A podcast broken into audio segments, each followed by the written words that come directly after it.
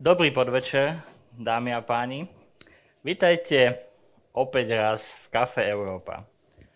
Tentokrát sa vám hlasíme z KC Dunaj, kde budeme hovoriť o prejave o stave únie, ktorý predniesla pani, pani predsednička Európskej komisie Ursula von der Leyenová. Určite ste všetci tento prejav sledovali, aspoň dúfam, pretože je o nás, je o Európskej únii je o, a je aj o Slovensku, lebo my sme Európska únia. Takže ešte raz, vítajte v Kafe Európa, vítajte tí, ktorí nás sledujete online, či už na Facebooku alebo cez YouTube kanál. A chcel by som v prvom rade poďakovať zastúpeniu Európskej komisie na Slovensku, že nám opäť raz takto umožnila sa stretnúť a podporuje myšlienku debát o Európskej únii, o jej budúcnosti, tých najrôznejších, by som povedal, aspektoch, pretože prakticky všetko, čo sa na Slovensku deje, má aj súvis s našim členstvom v Európskej únii. Máme tu troch hostí, ktorí nám dnes povedia možno viacej o tom, ako vidieť budúcnosť EÚ práve v súvislosti aj s prejavom pani predsedničky von der Leyenovej. Takže dovolte mi privítať pani Katarínu Klingovú z organizácie Globsec. Dobrý podvečer. Pekný večer. Pána Richarda Filčáka, vedúceho prognostického ústavu. Dobrý podvečer. Pekný večer. A pána Radima Dvožáka, vedúc, zástupcov vedúceho zastúpenia Európskej komisie na Slovensku. Dobrý večer. Dobrý večer. Uh, nebudem dlho zdržiavať a pôjdem tak povediac in media res, ako sa hovorí po slovensky. Ako som vravel, určite ste mnohí z vás, aj keď teda možno nie naozaj všetci, ale mnohí z vás ste prejav pani, predsedničky, pani predsedničky Európskej komisie Ursula von der Leyenovej videli. Predniesla ho 15. septembra. Slovensko síce žilo návštevou pápeža Františka, ale Európska únia a európske témy nikam neodišli. Je možno zaujímavé uh, sa pozrieť na ten prejav hneď z toho dôvodu, že aký mal názov. Posilnenie duše, na, duše našej únie. Duša je možno niečo MFR, možno niečo, čo si nevieme celkom dobre uchopiť, ale napriek tomu by som sa opýtal, možno ako prvú vec, našich speakerov, čo teda pokladajú za dušu únie v súvislosti s tým, čo, o čom hovorila predsednička Európskej komisie. Keďže pán Dvožák je to vaša priama nadradená, začal by som vám. Ano, děkuji za slovo. Ještě jednou dobrý večer. Dovolte mi na úvod citát. Nejde tu o nic menšího, než je důstojnost jednotlivce a spravedlnost, neboť v tom spočívá samotná duše Evropy. Tolik Ursula von der Leyen. Obecně řečeno, eh, tón a styl tohoto projevu pro mě osobně byl velmi odlišný od eh, tónu a projevu jejich předchůdců. Byl plný určité ženskosti, citu, emocí. Měl úplně jiný drive. Zároveň eh, naše paní předsedkyně velmi přesně trefovala i bolavá místa naší unie. Klíčový pro mě v tomto projevu byl především důraz na naše mladé, na budoucí generaci Evropanů. S pevnými hodnotami, s odvahou jednat. Naši mladí vidí smysl v empatii, solidaritě. Věří, že máme odpovědnost vůči naší planetě a že jsou ochotní s tím vlastně i něco dělat. V kontextu této zprávy o stavu Unie vidím eh, ducha Unie především ve společném postupu institucí, tedy komise parlamentu na jedné straně a členských států na straně druhé. Že jsme táhli, tak říkajíc, za jeden provaz při obstarávání vakcín v rámci nástroje Next Generation EU, o kterém určitě bude řeč, Evropskou zelenou dohodu a podobně. Že jsme společným postupem výrazně zvýšili a urychlili akceschopnost eh, naší někdy poněkud těžkopádné Evropy. Pro mě osobně je ale duchem Unie ještě jedna věc. Společné hodnoty, které doufám všichni ve velké míře sdílíme, totiž hodnoty, které pramení z kulturního, náboženského, humanistického dědictví Evropy. Hodnoty, jakou jsou, jakou jsou tolerance, respekt druhému, zásada nediskriminace, ochrana lidských práv, ochrana slabších. Ursula von der Leyen doslova říká, že musíme podporovat ty, kteří propadnou sítem systému, ty, kteří nemají zaměstnání, ty, kteří se neúčastní vzdělávání nebo odborné přípravy. A těmto mladým lidem, a to je jedna, eh, jedna z iniciativ, které naše předsedkyně navrhuje, eh, nabízí Evropská komise nový program, který se jmenuje ALMA. No a ALMA přeci ve španělštině eh, znamená duše. Takže i to je určitý vzkaz.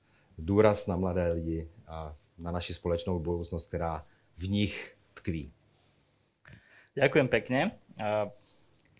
Ešte predtým, ako sa túto, tú istú otázku položím aj ďalším našim speakerom, čo teda pokladajú za dušu únie. Samozrejme k tejto veci sa môžete vyjadriť aj vy a môžete klásť otázky, či už ľudia, ktorí sú prípadne v tomto publiku, ale máme tu, keďže sme v 21. storočí, máme tu aj možnosť, aby ste kladli otázky a možno sa aj vy vyjadrili k tomu, čo pokladáte za dušu únie na, na aplikácii Slido cez hashtag Kafe Európa. Takže nech sa páči, prosím vás, využite to. Budeme sa snažiť na čo najviac vašich otázok aj odpovedať. A zároveň tí, ktorí to neurobia anonymne, tak majú šancu aj niečo, niečo získať. Takže trošku som porušil, tak povedať z protokol. Najprv som dal slovo pánovi, ale ako som povedal, e, pani von der Leyenová je tak povedať nadradená pána Dvořáka. Ale teraz by som sa opýtal vás, pani Klingová, čo vy pokladáte za dušu únie?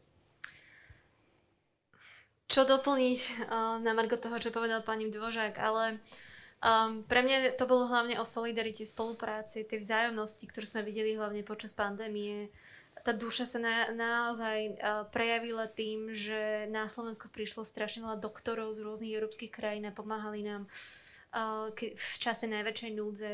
Ale tá duša sme ukázali aj my, keď sme uh, poslali našich hasičov do Grécka a pomáhali našim partnerom. Tak pre mňa toto je naozaj akože ten dôkaz a symbol tej duše a tej spolupráce, ktorá naozaj uh, existuje uh, v časoch krízy, v časoch, kedy uh, treba pridať ruku k dielu. Pre mňa tá duša je tiež o slobode, slobode pohybu, rovnosti, príležitosti v rámci Európskej únie, či to uh, pracovných príležitostí alebo príležitostí štúdia, ktoré som ja ako mladý človek naplno využila v mojich, počas mojich študentských časov. Um, a je to, ako povedal pán Dvožák, aj o tvorbe partnerstiev, ktoré sú založené na určitých hodnotách a že, že si za tými hodnotami stojíme a nie sme ochotní uh, nejak ustupovať uh, v nich. Hm, ďakujem pekne. A teraz vy, pán Filčák, vy ako prognostik, čo pre vás znamená duša Európskej uh, Možno ne, ako prognostik, ale keď som začali troška spirituálne, ja som rozmýšľal, čo ma napadne ako prvá vec, keď poviete duša a Európa a prvá, čo ma napadlo, bola stará. Mm-hmm. A našej kultúre je označiť niečo staré problematické, pretože starobu spájame s e, úpadkom alebo s nejakým nešťastím. Zatiaľ, čo pre mňa Európa, ktorá sa niekedy označuje ako stará dáma, je bojovník, ktorý prešiel náboženskými vojnami, prešiel holokaustom, prešiel neuveriteľnými tenziami e, medzi národmi, v rámci národov, prešiel neuveriteľnými sociálnymi nepokojmi od Parískej komúny až po revolúcie v východnej Európe. Je to bojovník, ktorý prežil všetky, všetky tieto boje a zároveň sa o tých bojoch hodne naučil. Zároveň som teda potom z tej druhej linky, keď ste povedali, že sa venujeme troška vlastne aj taký výhľadovým štúdiám, povedal, že aj ten prejav vlastne, ktorý zaznel pani predsedničky, bolo zaujímavý v tom, že vlastne vytýčuje určité línie, ako by Európa mala vyzerať. Je to svojím spôsobom vízia, ktorú by sme mali zdieľať. Tá vízia niekedy pre Slovensko je veľmi komplikovaná, pretože my máme veľmi veľkú silnú tendenciu utápať sa vo svojich malých žabomyších vojnách a nevidíme niekedy ten horizont, ktorý, ktorý je pred nami. V tom je ten prejav aj pre Slovensko inšpiratívny, pretože veľmi dobre vytýčuje hlavné oblasti, ktoré budú dominovať budúcej, budúcnosti Európy od digitálnej Európy, sociálne solidárnej, zelenej, možno pravdepodobne spoločnej bezpečnostnej politiky a ďalších vecí, ktoré nás spájajú a ktoré nás spájať mali. A zároveň by mali nejakým spôsobom riešiť tenzie, ktoré samozrejme prirodzene medzi rôznymi štátmi Európy existujú. Takže keď poviem, že Európa je duša Európy je stará, myslím to v dobrom zmysle a myslím si, že zároveň je stará, ale s skúsenostiami, ale zároveň nám dáva určitú víziu a nádej do budúcnosti, akým spôsobom čeliť globálnym a lokálnym hrozbám, ktoré sú pred nami. Mhm. A možno keď to prepojím s tým, čo povedal pán Dvožak, eh, máme tu novú generáciu, o ktorej hovorila aj pani predsednička Európskej komisie, ktorá môže tie, ktorá, vlastne, ktorá bude tieto vízie, ktoré, o ktorej hovoríme a ktoré boli, boli načrtnuté nejakým spôsobom naplňať. Vlastne on, tá nová generácia aj tej staršej duši bude dávať možno nový, nový, no, no, nový, novú náplň. Uh, ale keď ste spomenuli, pán Viočak, uh, tie žabomyšie vojny, ktoré niekedy vedieme tu na Slovensku a máme pocit, že uh, tento, musíme sa točiť okolo tohto nášho sveta. Predsa len chápem, čo myslíte, ale predsa len je veľmi dôležité, aby sme aj Slovensko, aby Slovensko fungovalo, tak povediac. A je asi celkom zaujímavé, že pani von der Leyenová až dvakrát vo svojom prejave spomenula Slovensko. Jedenkrát v súvislosti s tým, čo aj mňa ako novinára sa, sa osobne dotýka, s vraždou, s vraždou pána Jana Kuciaka a jeho snúbenice Marie Kušnírovej. A druhýkrát e, v súvislosti s bojom proti korupcii. A ak hovoríme o hodnotách, a asi aj v tomto prípade aj o právnom štáte, tak e, je možno dobre si položiť aj tú otázku, čo sa vlastne na Slovensku, na Slovensku nejakým spôsobom momentálne deje práve v tejto oblasti, ak nás spomenala aj pani predsednička Európskej komisie, eh, keď hovorila o, bo, o boji s korupciou. Takže, a okrem toho hovorila aj o tom, že, že aj Európska komisia bude doplňať správy o právnom štáte konkrétnymi odporúčaniami pre krajiny. Eh, pán Dvožak, ako sa možno to, čo sa deje na Slovensku, vníma cez optiku, ako, vníma, ako optikou vníma Európska komisia práve tento boj s korupciou, ktorý hovorila pani, pani predsednička. A dá, dá sa možno už teraz hovoriť o tom, že aké, by sme možno, aké, aké konkrétne odporúčania by možno Slovensko mohlo v budúcnosti dostať, tak povedať z Bruselu? No, děkuji za otázku. E, to je velice široké téma. Já bych možná připomněl, že e, Evropská komise v roce 2020 zavedla Evropský mechanismus e, právního státu. Jde v podstatě o mechanismus, jehož hlavním cílem není nějaká, nějaká povýšenecká, povýšenecké rady vůči členským státům, jak mají zorganizovat svoji justici a, a svoji policii a mm, orgány činné v trestním řízení a podobně. Jejím hlavním cílem je především vytvoření trvalého, strukturovaného dialogu o otázkách právního státu. A není to tak, že by Evropská komise eh, vydávala nějaké příkazy, eh, které se musí do určitého data splnit.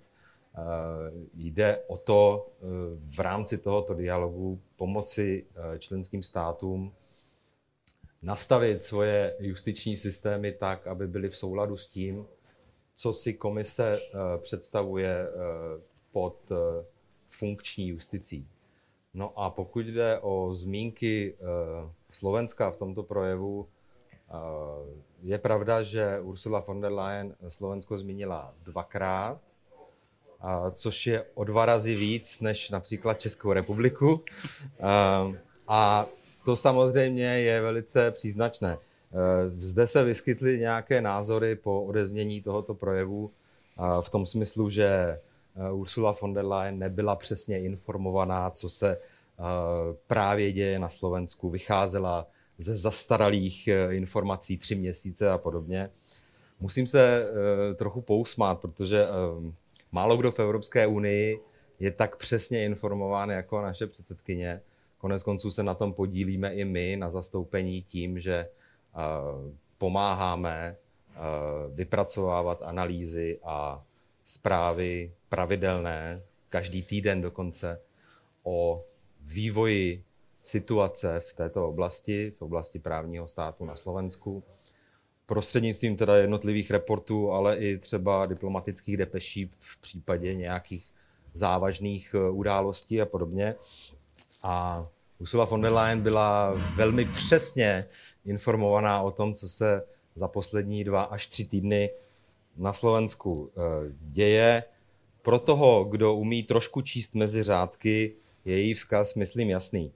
Eh, je to právě příznačné, že Slovensko zmínila dvakrát. Eh, poprvé právě při vyšetřování korupce, kde řekla něco v tom smyslu, že naše zprávy o právním státu se staly součástí procesu ochrany právního státu a dokládají to například justiční reformy na Maltě nebo vyšetřování eh, korupce na Slovensku. Po druhé eh, vzpomenula eh, Slovensko v souvislosti s Janem Kuciakem a se snahou komise v příštím období navrhnout nějakou novou strategii ochrany práce, života a práce novinářů, ale tato oblast se bude týkat vlastně i mediálních domů, což je v našich zemích eh, velice citlivé téma. Vzpomenu jenom to, že hm, ta naše pravidelná zpráva o právním státu, kterou každoročně vydáváme, vlastně zmiňuje i nejasnosti při eh, stanovování vlastnických struktur eh, médií, mediálních domů. Média mají být nezávislá, a mají eh, jinou funkci než funkci podnikatelskou. Takže můžeme očekávat, že v tomto ohledu dojde k určitým změnám už příští rok a pro některé oligarchy, kteří eh, vlastní významné mediální domy, případně vydavatelství a média obecně v nejmenovaných zemích, to může být i velice špatná zpráva. Ďakujem pekne. Rád počujem, že pani predsednička je tak dobre informovaná o tom, čo sa na Slovensku deje. Možno by nám to mohlo aj vysvetliť, lebo myslím, že niekedy my sami tu tápeme, čo sa vlastne na Slovensku deje. Můžu, můžu ještě doplnit, Samozřejmě. pokud jde, pokud jde o tu situaci, která se teď děje na Slovensku, která je velice nepřehledná, tak vlastně musím zdůraznit, že Evropská komise zásadě nekomentuje žádné probíhající kauzy, zejména pokud mají trestně právní charakter. Takže naším cílem opravdu není někam poslat kukláče a zjednat nápravu v úvozovkách. Evropská unie má kukláčo? Nemá. ale je to dobře. je to dobře. Ale naopak se dívat na dlouhodobý vývoj stavu právního státu v jednotlivých zemích. A pokud jde o, ten, o tu ideu doplnit tyto naše každoroční e, zprávy o nějakou sérii konkrétních opatření, tak to možná někomu z vás připomene Evropský semestr, kde tato doporučení specifická pro každou členskou zemi vlastně vycházejí každý rok a hodnotí se z roku na rok, jak se tato doporučení setkávají s realitou a jak vlády členských států vlastně eh, činí nápravu, pokud je tam nějaká, nějaká kritika toho, toho konání. Takže můžeme očekávat, že podobná specifická doporučení budou součástí eh, této zprávy. A jak jsem řekl na začátku, cílem je v rámci dialogu s vládami, a vlády se mění, přicházejí a odcházejí, s vládami jednotlivých států eh, se snažit o zkvalitnění a zefektivnění justice obecně. Možno ešte krátko by som sa teda opýtal aj, aj našich ďalších dvoch panelistov. Pani Kolingová, vy ako vnímate to, že Európska únia teda Európska komisia nejakým spôsobom nechcem to teraz naozaj rozoberať to, lebo na to nemáme ani čas, asi by sme to ani nedokázali, že čo sa vlastne deje na Slovensku presne, ale ako vnímate to, že, že, že pozerá, sa, pozerá sa komisia na to, čo sa deje a dokonca tu môžu byť možno aj pre nás nejaké odporúčania do budúcnosti, ako veci zlepšiť v oblasti právneho štátu? Ako povedal pán Dvořák, Európska únie sa nepozerala len na Slovensko, ale pozera sa celkovo na kvalitu demokracii v Európskej únie a um, tá kvalita demokratickej tá kvalita demokracie v Európskej únie pokulhávala už niekoľko rokov a máme tu problémy, o ktorých vieme my ako členské štáty a o ktorých vie Európska komisia. My dlhodobo robíme prieskumy verejnej mienky na Slovensku a už niekoľko rokov sa nám ukazuje, že väčšina Európanov stredoeurópanov nie je spokojná s tým, ako fungujú demokratické procesy v ich krajine. Myslia si, že ich volení predstavitelia vlastne sa nezaujímajú o to, čo, čo obyčajní občania potrebujú. Takže ten proces um, a problém uh, s tým, že ľudia nedôverujú uh, demokratickým inštitúciám, nedôverujú svojim vládam, je dlhodobého charakteru, je to, on sa len prehlbil počas pandémie. A, a potrebujeme naozaj uh, nie len v členských krajinách, ale na úrovni celej Európskej únie prinavrátiť tú dôveru občanov v právny štát, dôveru v občanov v demokratické procesy, ktoré sú aktívnym spôsobom podrývané či už zahraničnými alebo domácimi aktérmi potrebujeme ich zahrnúť do týchto demokratických procesov, do tejto demokratickej diskusie, aby mali pocit, že uh, sú aktívne začlenení do rozhodovacích procesov, ktoré sa ich týkajú, čo, uh, čo je naozaj veľmi nutné. Hm. Pán Pivčák, z vášho pohľadu, nakoľko je dôležitá otázka právneho štátu na to, aby mohla Európska únia fungovať kvalitne a zároveň, aby teda mohli aj tie členské štáty naplňať nejaké svoje predstavy, ktoré vkladajú do Európskej únie? No je to absolútne základná otázka, základný problém. V podstate celá Európska únia stojí na rímskom práve, ktoré má viac ako 2000 rokov. A pred 2000 rokmi boli formované základné veci, ktoré sa týkajú jednak slobôd, jednak prezumcie neviny, jednak e, toho, že mala byť oddelená súdna a výkonná moc. Z tohto hľadiska ja vnímam e, poznámku pani, e, pani ako pozitívnu vec. Na druhej strane si myslím, že Slovensko momentálne je o veľmi kritickom, kritickej situácii, čo sa týka vlastne vlády práva.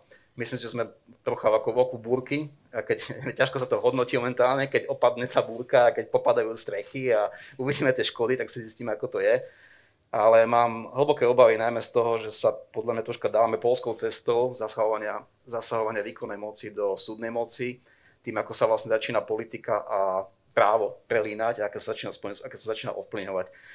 Takže e, to, že nás spomínajú ako príklad, je dobrá vec. Na druhej strane e, niekedy sú, cest, niekedy sú, niekedy sú vlastne cesty do pekla zlážené dobrými úmyslami. Takže uvidíme možno, keď ten prach opadne a sadne, kam sme sa vlastne dostali.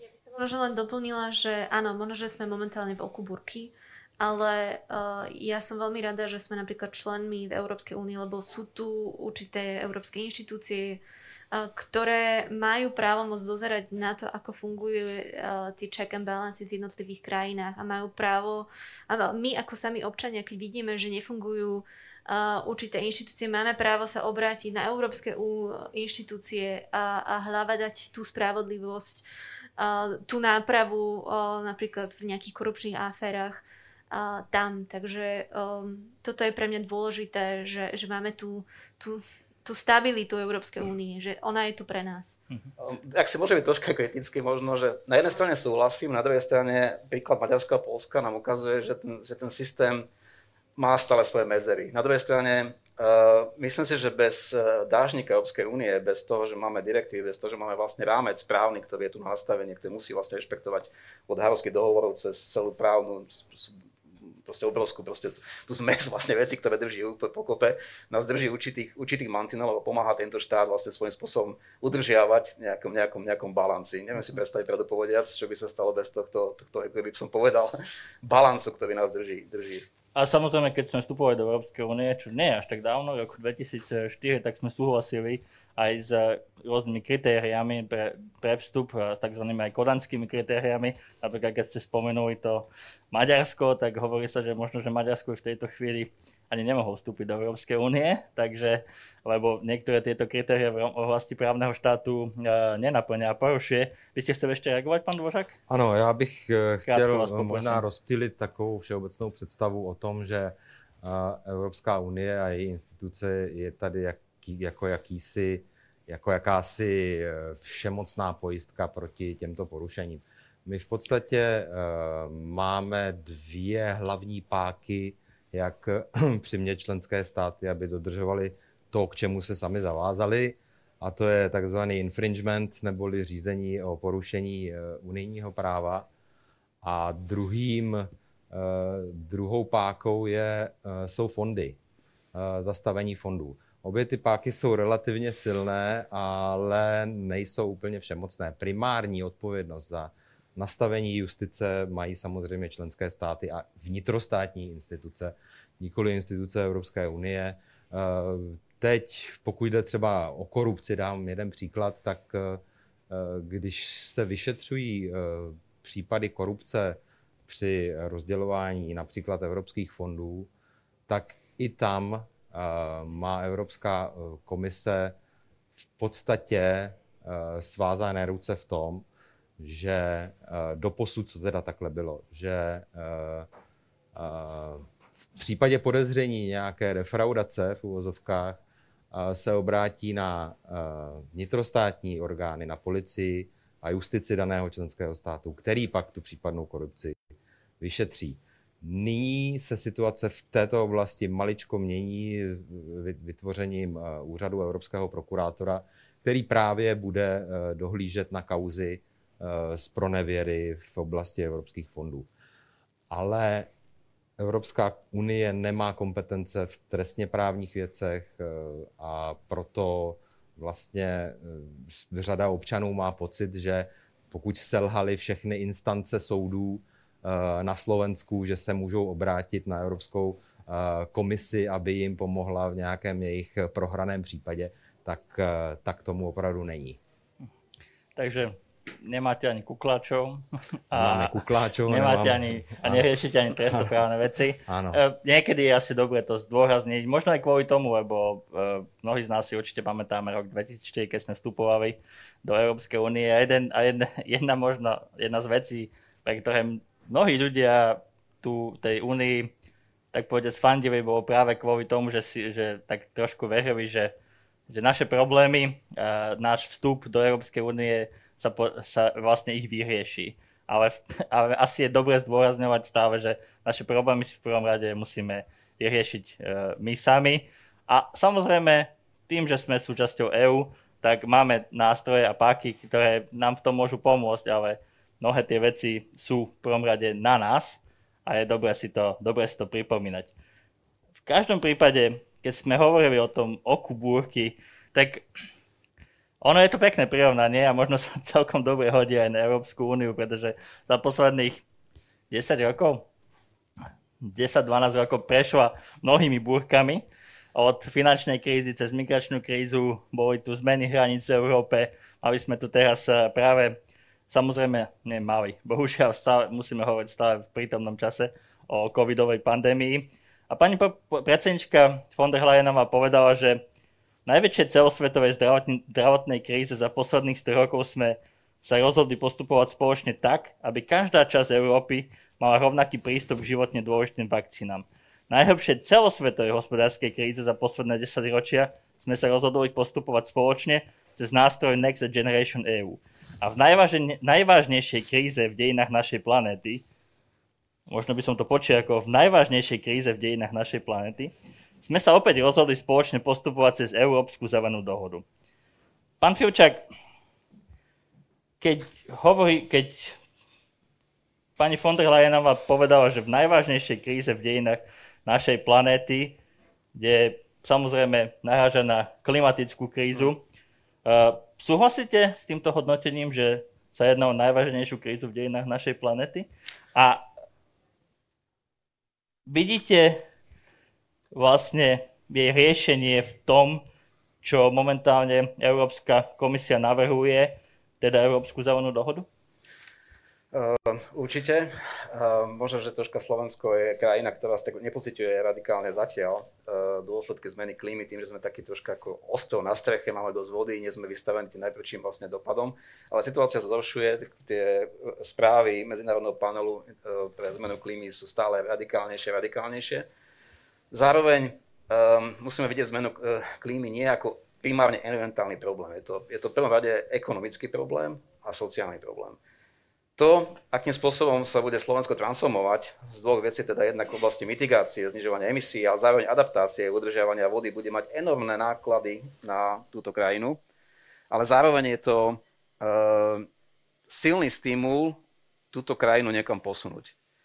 Ja, keď sa na to pozrieme komplexne, tak aj keby nebola zmena klímy, tak tie ostatné veci, ktoré sa týkajú demografie, e, prechodu na priemysel 4.0, geografických zmien, globálnej konkurencie, to všetko si bude vyžadovať vlastne permanentnú transformáciu.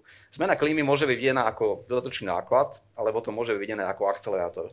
Chceme vlastne postaviť novú ekonomiku, ktorá bude založená na nízkej uhlíkovej stope, na uhlíkovej na karbonovej neutralite do roku 2050, bude založená na tom, že jednoducho radikálnym spôsobom na jednej strane možno obmedzíme niektoré odvetvia a na druhej strane vytvoríme nové pracovné miesta v iných oblastiach cez mechanizmy sociálnych, sociálnych, sociálnych fondov a ďalších vecí, ktoré máme, potrebujeme transformovať trh práce, potrebujeme pripraviť na 21. storočie a to všetko vlastne môžeme robiť zároveň tak, aby sme zároveň obmedzovali vlastne naše emisie skleníkových plynov. A v tomto je zelená dohoda kľúčový dokument, pretože jednak nám dáva svojím spôsobom víziu.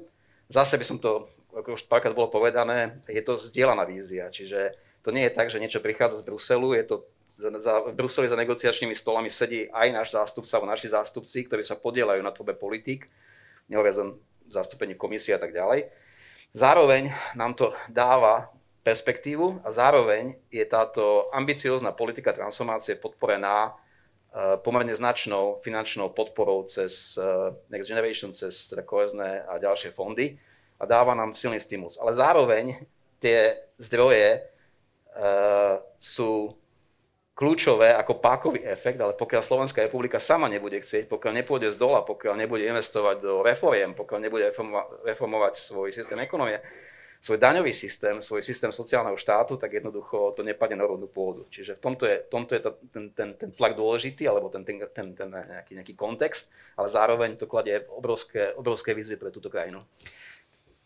Sme na ne pripravení a myslíte si, že um, politici dostatočne komunikujú práve túto tému aj s ľuďmi, s voličmi, pretože ak hovoríme o tom, že sa bude nejakým spôsobom prebiehať takmer permanentná transformácia, do, o ktorej pravíte, že by mhm. bola aj, že by sa diala aj bez... Do, hej, istej miery Do istej miery by sa diala aj bez uh, tej, tej najzásadnejšej uh, krízy, ktoré čelíme, teda klimatické krízy. Uh, myslíte si, že politici sú schopní a ochotní toto vysvetľovať e, ľuďom a že, a že to robia v dostatočnej miere? Uh, určite nie. Uh, druhý problém je, že my stojíme v podstate na prahu veľmi bolestivých zmien. V podstate to, čo vlastne sa označuje ako Fit for 55, teda pripravenie na 55, zniženie emisí o 55% do roku 2030, bude tak radikálny krok, ktorý ešte on začína. Väčšinou sa to zužuje na problematiku spalovacích motorov a elektromobility. Nebudeme mať hej, auta s rozpaľovacími motory, sa ľudia stiažujú a podobne. Ale to je, len, to je len veľmi malý výsek. Proste my budeme musieť do roku 2030 a potom výhľadom do roku 2050 radikálne reformovať sektor energetiky Slovensko má asi 30% populácie pracovnej síly zamestnanej v priemysle, manufacturing vlastne typu, typu prác, ktoré vlastne budú ohrozené priamo eh, znižovaním vlastne alebo investíciami do, do znižovania emisí. Čiže možno zaujímavé v tom, že eh, radi sa tým chválime, že sme napríklad finančnú krízu, ekonomickú krízu zvládli lepšie, pretože máme vysoký podiel priemyslu, ale toto nám možno môže v budúcnosti vlastne vytvárať problémy. Čiastočne hej, čiastočne je to aj tým, že veľa problematických výrob ako železiárne, oceliárne, zlievárne, chemický priemysel sa koncentruje hlavne v strednej východnej Európy z rôznych dôvodov a to budú práve tie priemyselné odvetvia, ktoré budú najviac tlačené do dekarbonizácie. E, to nie je len príklad ako US Steel, kde Zeme bude musieť buď prejsť na nejakú vodíkovú bázu, alebo bude musieť zatvoriť svoje produkcie je to obrovská sociálna otázka, zároveň vďaka, teda, ako teda, vďaka mechanizmu, ktorý e, toho karbon, e, upravovania uhlíkovej, uhlíkov na hraniciach vlastne bude čiastočne priemysel Európskej únie chránený voči dumpingu vlastne v konkurencie zvonku, aj keď teda ja som dosť skeptický, nakoľko to prežije pravidla WTO a nakoľko to prežije tlak Číny a USA a ďalších krajín. Ale sú tu, sú tu nastavené parametre je to ambiciózny krok. Keď sa vrátim späť k politikom, tak väčšinou sa to celé zužuje na cenu a na ohrozenia a podobne, ale ja, ja tu vidím výzvy a vidím tu možnosti, ktoré sú tu nie len kvôli teda transformácie ekonomiky, ale aj ďaká tomu, že celý ten proces bude robený v perspektíve spravodlivej transformácie a toho, aby vlastne tí ľudia, ktorí budú vlastne stratiť, alebo strácať na tom, boli nejakým spôsobom vtiahnutí späť do, do spoločnosti, do ekonomiky. Pani Klingová, vy sa zaoberáte v Globseku práve aj, aj robíte mnoho prieskumov, ako, ako ľudia vnímajú e, spoločnosť, ako ľudia vnímajú rôzne dôležité témy. Aj, možno aj vás by som sa opýtal, nakoľko si myslíte, že je možné a, a, dobre, a dobre možné komunikovať práve tieto témy, ktoré sa týkajú nás všetkých, e, e, od politikov k občanom, ale ne, možno nielen politikom, nakoľko je dôležitá možno taká všeobecnejšia spoločenská debata. Táto spoločenská debata uh, o hlavne takýchto naozaj závažných uh, veciach je veľmi, veľmi dôležitá. Bohužiaľ z našich prieskumov aj z nášho výskumu vidíme, že strategická komunikácia na, v takýchto, nielen v takýchto otázkach, ale v dlhodobých otázkach veľmi stagnuje a mnohé inštitúcie alebo mnohí verejní predstaviteľe na Slovensku naozaj si neuvedomujú, že potrebujú aktívne vysvetľovať ľuďom, čo je ich práca, čo aktuálne robia a potom aké sú stratégie do budúcnosti. A toto naozaj treba zlepšiť, pretože z toho naozaj potom plynú rôzne dezinformácie o tom, čo robí Európska únia, ako nás utláča Brusel a, teraz akože keď, keď príde naozaj tento package, kde budeme potrebovať naozaj nastaviť veľmi nepríjemné veci, tak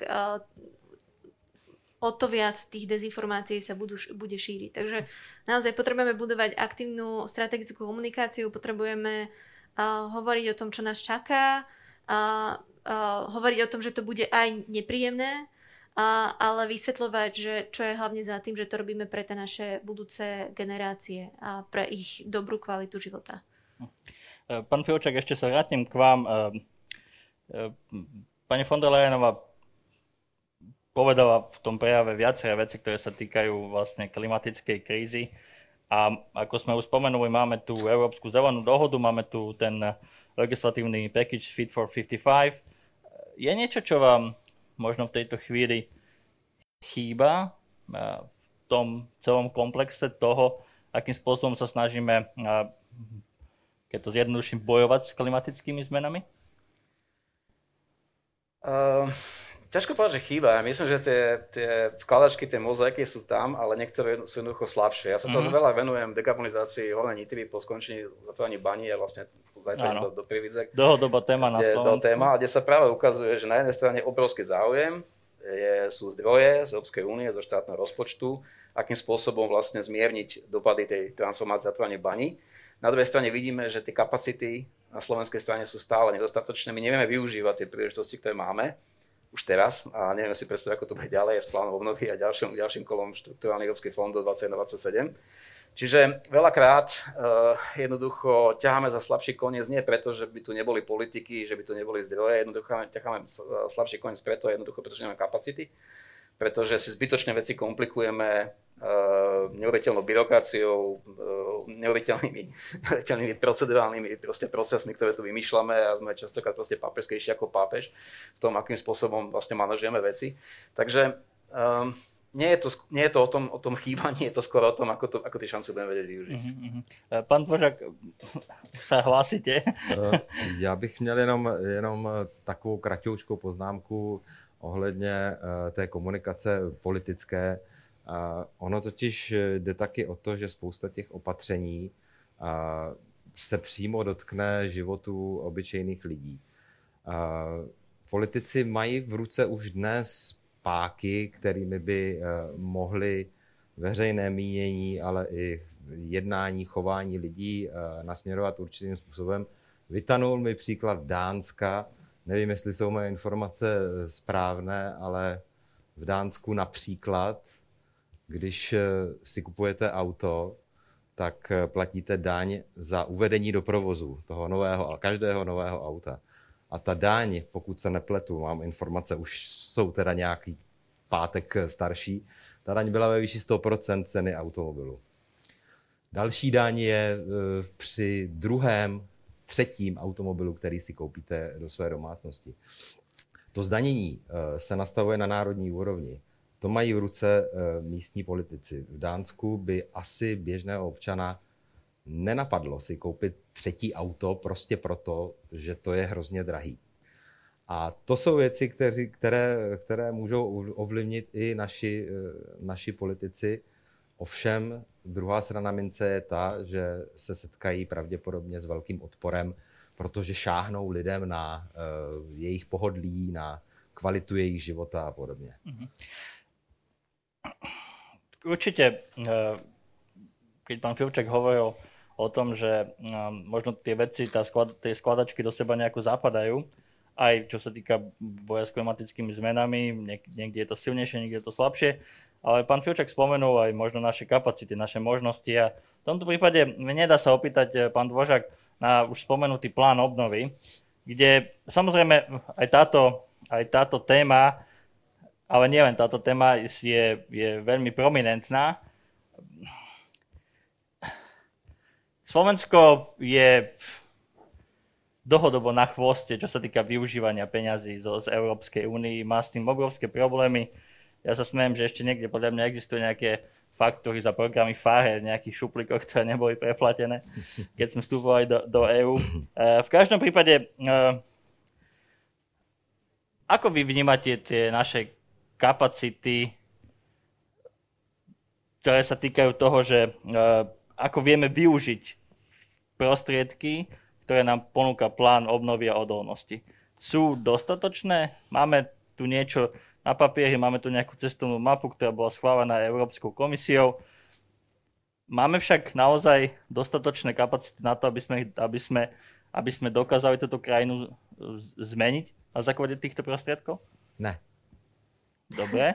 Uh, Nečakal som inú mi, odpoveď. uh, dovolte mi to trošku rozvést. Uh, Dovolím, Slovensko, určite. Slovensko tradičně eh, zaostává v čerpání eh, fondů, a to nejen kohezních, ale i přímo řízených eh, fondů.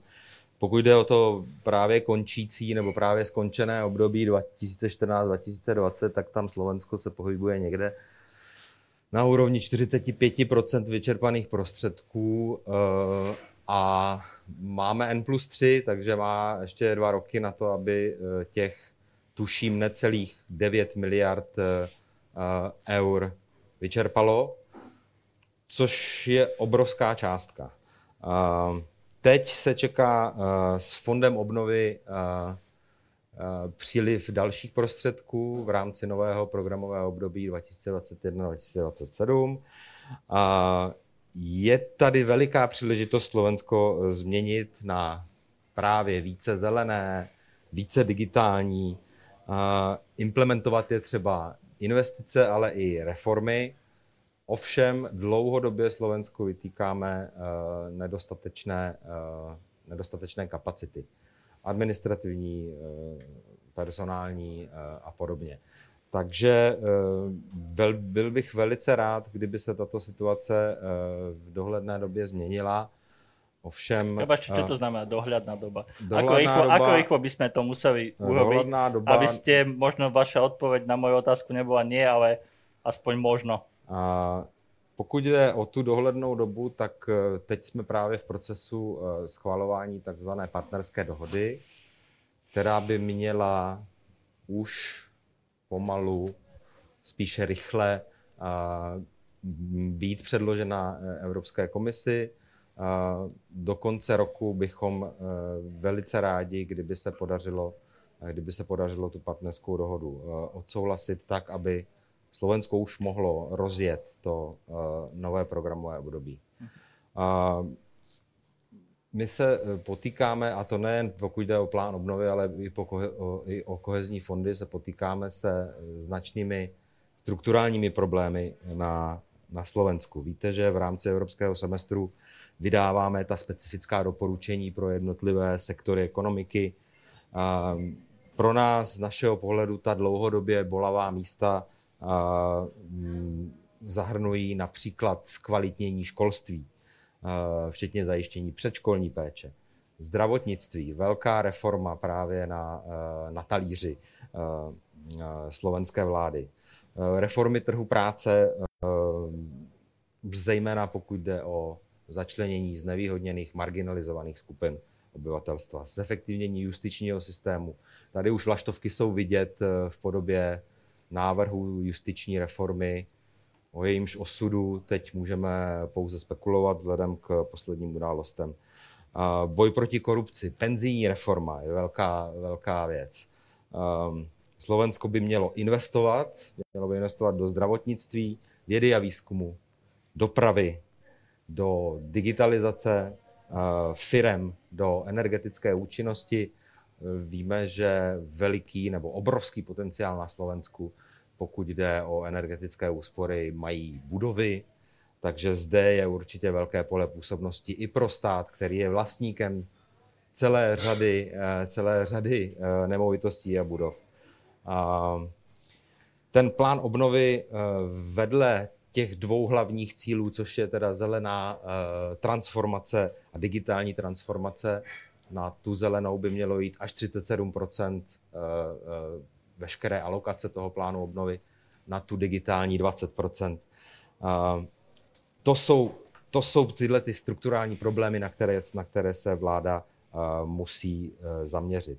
Takže součástí toho plánu, který byl odsouhlasen Evropskou komisí a Slovensko bylo jednou z prvních zemí, která tento plán eh, předložila, eh, tak eh, jsou právě reformy, které jsou takovou, neříkáme kondicionalitou, ale jsou to vlastně předběžnou podmínkou pro vyplacení těch peněz, je provedení těchto, těchto reform.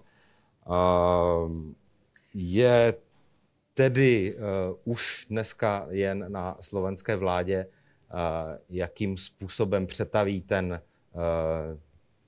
plán obnovy, skvělý plán obnovy, uh, který jsme viděli na papíru, uh, do konkrétních opatření a předpokládáme, že to bude veliká výzva, protože v nějakém roce 2022-2023, protože plán obnovy jsou rychlé peníze, které musí být do tří let uh, zasmluvněny, tak se nám sejdou vlastně tři velké eh, balíky peněz, eh, které bude potřeba neutratit, to je utratit, eh, to umí, to umí každý, jenom na sanaci ekologických zátěží by padly všechny alokace dohromady, ale to bohužel nejde. Ale smysluplně využít a investovat tak, aby to nebyly propálené peníze, ale aby z toho měli uh, přínos benefit i, i generace, které přijdou po nás a vlastně budou eh, částečně eh, ten eh, plán obnovy, tu půjčku splácet. Mhm. Pan Filček, je to skvělý plán obnovy? Keď jsme ho, najmä v souvislosti s tím, o čem jsme hovorili, že potřebujeme tu transformáciu Slovenska? Slovenska? Uh, ja, ako ťažko, ťažko povedať nejaký plán, ako každý plán je výsled, výsledok nejakého kompromisu a ja si myslím, že to je skvelý kompromis. Mm-hmm. Pretože samozrejme tie, tie záujmy rôznych ministerstiev, rôznych aktérov boli rôzne. Takisto zhodnot, zhodniť, zhodno, sa na, na prioritách, na, na tom, čo je vlastne dôležité, ktoré reformy sú vlastne kľúčové pre nás na nasledujúce obdobie, je takisto vlastne otázka o kompromisu medzi hlavnými aktérmi štátnej správy a samozrejme teda aj Európskou komisiou. Takže tohto hľadisku si myslím, plán je skvelý. Uh, som trocha viac skeptický, nakoľko bude realizovateľný, uh, hlavne v niektorých oblastiach, ktoré, ktoré závisia veľmi silne na určitej politickej stabilite a kontinuite.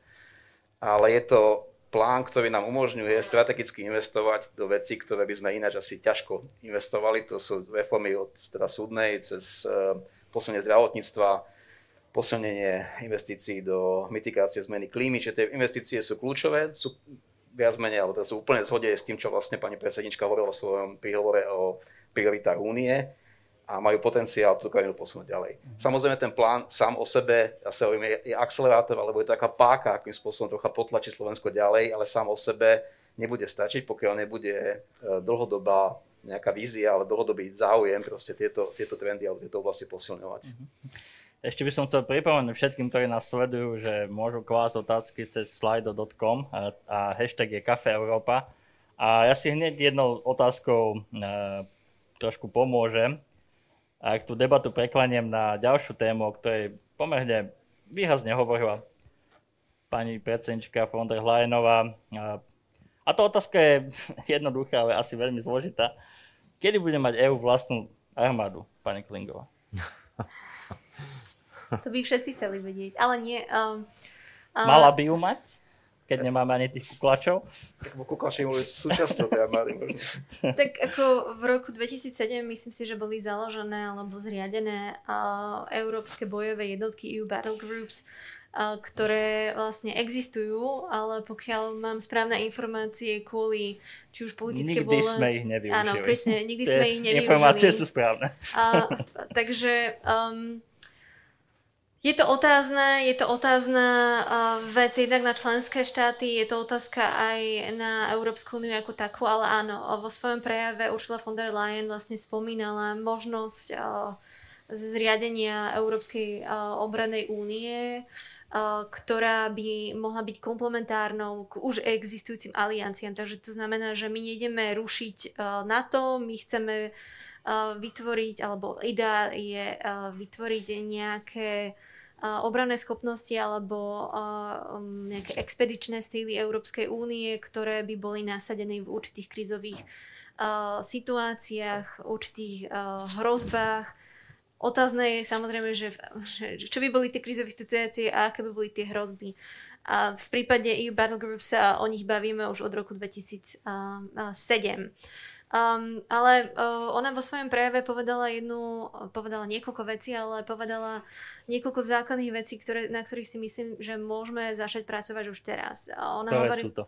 ona hovorila o, o základoch kolektívnej, um, um, kolektívneho rozhodovania, že potrebujeme budovať situational awareness Európskej únie.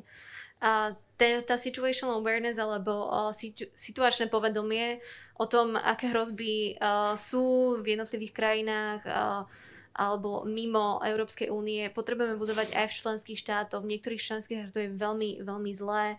Potrebujeme prepojiť naše spravodajské, um, spravodajské služby, budovať spravodajské služby nie len v rámci členských štátov, ale na úrovni vlastne Európskej únie a zefektívniť tú výmenu tých komunikačných nástrojov a dát. Potrebujeme zbierať dobré dáta a vedieť ich dobre analyzovať, aby sme uh, mali to situačné povedomie a vedeli sme efektívne a rýchlo reagovať na rôzne hrozby alebo krízy alebo im efektívne uh, predchádzať. Uh, spomínala vlastne budovanie uh, kybernetickej bezpečnosti uh, a, a uh, interoperability nástrojov, či už v rámci Európskej únie alebo medzi Európskou úniou a, a NATO. A napríklad v oblasti kybernetickej bezpečnosti Jednoducho na to naozaj nepotrebujete armády, na to potrebujete um, už len uh, taký základ, ako dohodnúť sa na základných pojmoch, uh, čo je stále problém uh, v rámci Európskej únie. Potrebujeme sa uh, dohodnúť na základných pojmoch toho, čo budeme považovať za hrozbu, uh, v akých situáciách a ako budeme reagovať na tú uh, danú hrozbu, či už spoločne alebo jednotne. Um, a toto sú veci, eh, na ktorých môžeme efektívne eh, pracovať inak ako členské štáty a potom efektívne využívať tie nástroje, ktoré už existujú v rámci Európskej únie. Pred niekoľkými rokmi bol zriadený Rapid Alert System a samotný eh, predstaviteľ Európskej únii, keď tento systém bol zriadený, tak poukazoval na to, že, že všetko, čo ten systém má byť alebo čo bolo jeho ideou, nefunguje a, a je to len platforma, ktorá, ktorú občas využívajú členské štáty na výmenu informácií, že nie je to nič efektívne, nie je to nič rýchle a nie je to nejaký automatický systém, ktorý by alarmoval členské štáty. Um, ale m, táto idea Európskej obranej únii um, je tu už niekoľko rokov. Uh, Môže k nej prispieť práve súčasné dianie, ktoré videli sme, čo sa stalo v posledných týždňoch v Afganistane, kde aj Slovensko bolo vlastne zapojené takmer 20 rokov do, do e, vojenskej operácie. Tá sa skončila. Dá sa povedať, že sme sa vrátili ako keby troška do bodu nula, keď e, v Afganistane opäť vládne Taliban a môžeme sa asi do nekonečna baviť, či je to veľmi, veľmi podobný alebo trocha iný Taliban ako v roku 2001. Ale myslíte si, že, že to, čo, toho, čoho sme boli svetkami v Afganistane, môže prispieť k nejakej väčšej snahe o integráciu EÚ, alebo je to len zase jedna z tých kríz, ktoré tak Európsku úniu síce niekam troška posunú, ale nie celkom úplne dostatočne. Môže. Všetko je možné. Všetko je. Všetko je možné. A ako ste e, vy sami povedali, všetky tie krízy, všetky tie konflikty posunuli tú európsku integráciu, spoluprácu ďalej. A vieme, že do konca roka Európska únia na to chcú mať spoločné vyhlásenie k Afganistanu. A pripravuje sa strategický kompas Európskej únie. A um, pani von der Leyenová spomínala, že by veľmi rada zorganizovala na budúci rok počas francúzského predsedníctva uh, summit o, o európskej obrane. Uh, obrane. Takže táto tu idea Uh, tu existuje. Um, prezident Macron pred niekoľkými rokmi uh, vlastne hovoril, prišiel s, s myšlenkou, že Európska únia by si mala vytvoriť vlastnú európsku armádu. Že je na nás uh, aj ako ďaleko uh, a efektívne to posunieme, túto ideu. Uh, a uh, je na nás aj uh, v tom zmysle, že um, ak chceme, byť, ak chceme byť naozaj globálnym hráčom, ak Európska únia chce byť globálnym hráčom, ktorý bude efektívne vedieť reagovať na rôzne bezpečnostné hrozby a krízy, a, tak by sme naozaj mali budovať a, svoje kapacity, aby sme vedeli na tieto a, bezpečnostné výzvy a krízy efektívne reagovať. Mhm. Pomaly sa blížime ku koncu tejto debaty, ale máme ešte niekoľko minút samozrejme. A máme ešte niekoľko otázok z tohto slajda. A Hovoril som o tom, čo spomínala pani predsednička Európskej komisie von der Leyenová o tom, ako sme prekonávali tie krízy. A samozrejme jedna z tých hlavných kríz, ktoré nás trápi stále, je, je, aj, je aj korona kríza a teda pokračujúca pandémia. A je tu taká otázka, ktorá nás troška vracia, možno niekoľko mesiacov späť.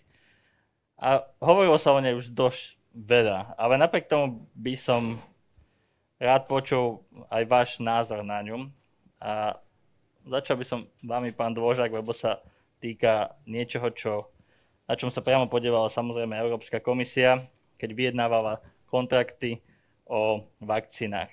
Otázka znie, nemožno nízku zaočkovanosť pre, proti COVID-19 vo viacerých členských štátoch, asi sa tým myslí troška aj Slovensko, hoci to tu nie je napísané, považovať za zlyhanie EÚ?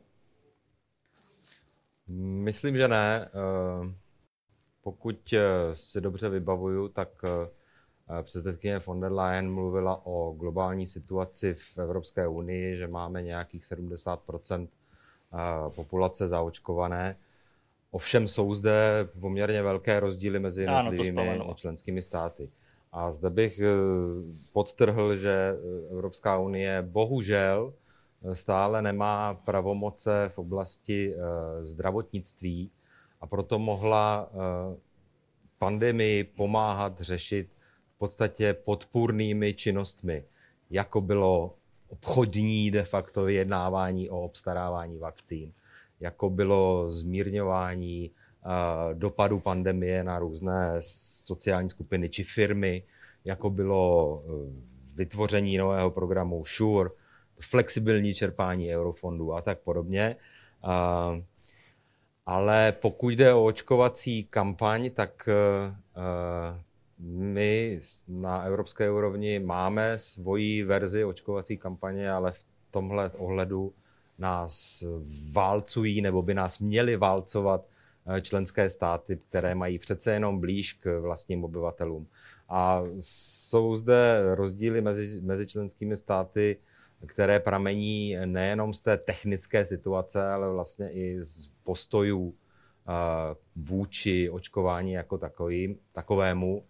A zde určitě sehrává roli i určitá náklonost nebo uh, susceptibilita slovenské, ale i české populace, pokud jde o různé dezinformace a hoaxy a falešné zprávy o různých nebezpečích spojených s vakcínami a podobně, Takže e, zde se hrálo roli jako řada faktorů, na které my nemáme dosah.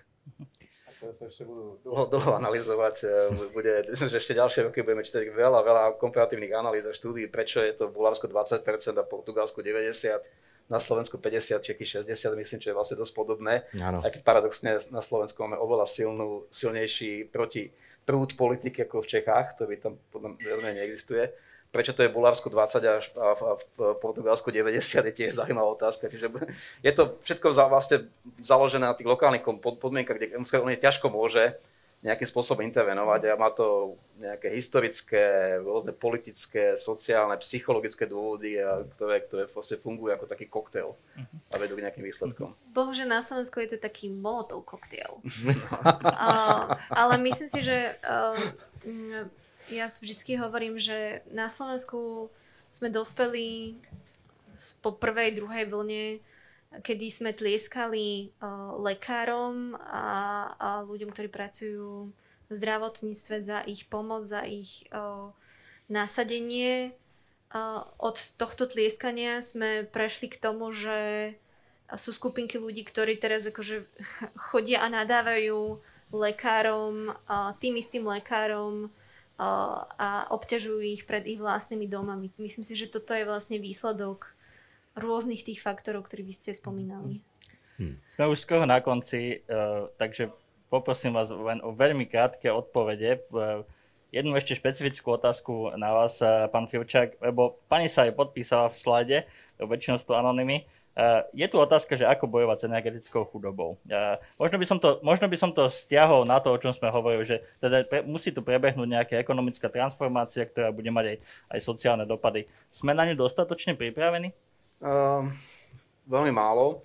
My sa v našom ústave aj v, ďalších, v rámci Slovenskej klimatickej iniciatívy a ďalším spolupráci s mimovládnymi organizáciami energetickej chudobe pomerne, pomerne intenzívne venujeme. Snažíme sa hlavne teda zadefinovať, kto je, tom, kto je vlastne, ktoré domácnosti sú vlastne v tom pásme. Ale nevyhnutne, je to, je to proste obrovský rozpor, lebo ako z hľadiska životného prostredia alebo zmeny klímy je dôležité, aby cena energie odrážala náklady a aby bola keď poviem, aby, aby zahrňala externality, ktoré s tým súvisia, napríklad v oblasti emisí. Na druhej strane, samozrejme, že vysoká cena energie vedie tomu, že pre niektoré domácnosti je nedostupná, ale málo dostupná, ovplyvňuje kvalitu ich života, začlenuje do spoločnosti.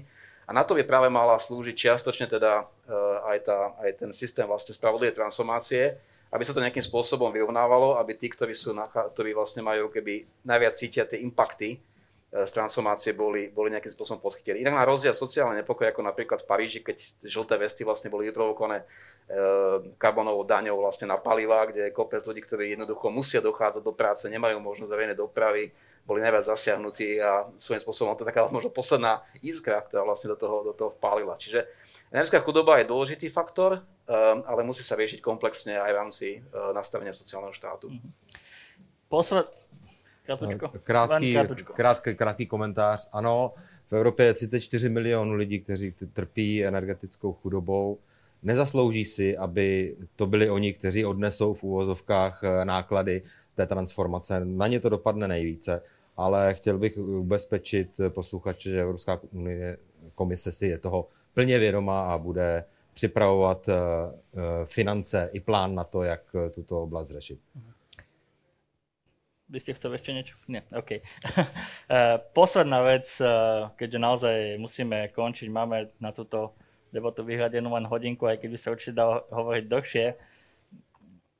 V podstate mi stačí odpoveď áno, nie, možno, prípadne jedna alebo dve kratšie vety, ale skôr holé ako rozvité.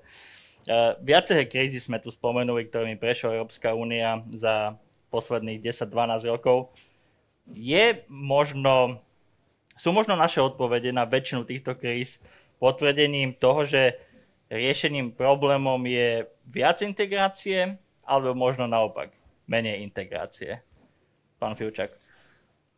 Z môjho pohľadu určite viac integrácie a viac participácie, ale zároveň aj viac domácich úloh a viac domáceho nejakého zamerania na to, na, na, na to, čo máme vlastne robiť. Mhm. Pán Dvořak? Z mého pohledu jednoznačně ano a ta krize, pandemie a nastupující hospodářská krize to jednoznačně potvrzuje. Pani Klingová? Viac integrácie, úplne súhlasím s kolegami. Uh-huh. Ďakujem vám veľmi pekne. Ďakujem všetkým, čo ste nás pozerali. Ďakujem všetkým, čo ste nás navštívili tuto v KC, v KC Dunaj. Moje meno je Andrej Matišák, sprevádzal som vás touto debatou a ešte raz by som chcel poďakovať eh, pánovi Radimovi Dvožákovi, pani Kataríne Klingovej a pánovi Richardovi Filčákovi a veľmi by som chcel poďakovať našim partnerom, zastúpenie Európskej komisie na Slovensku a ďalším partnerom, ako sú KC Dunaj, RTVS, eh, SME, denník SME a Radio FM. Ďakujem pekne, že ste nás sledovali a verím, že vás táto debata zaujala a tešíme sa pri ďalších stretnutiach v Café Európa. Dovidenia a pekný večer. Pekný večer, dovidenia.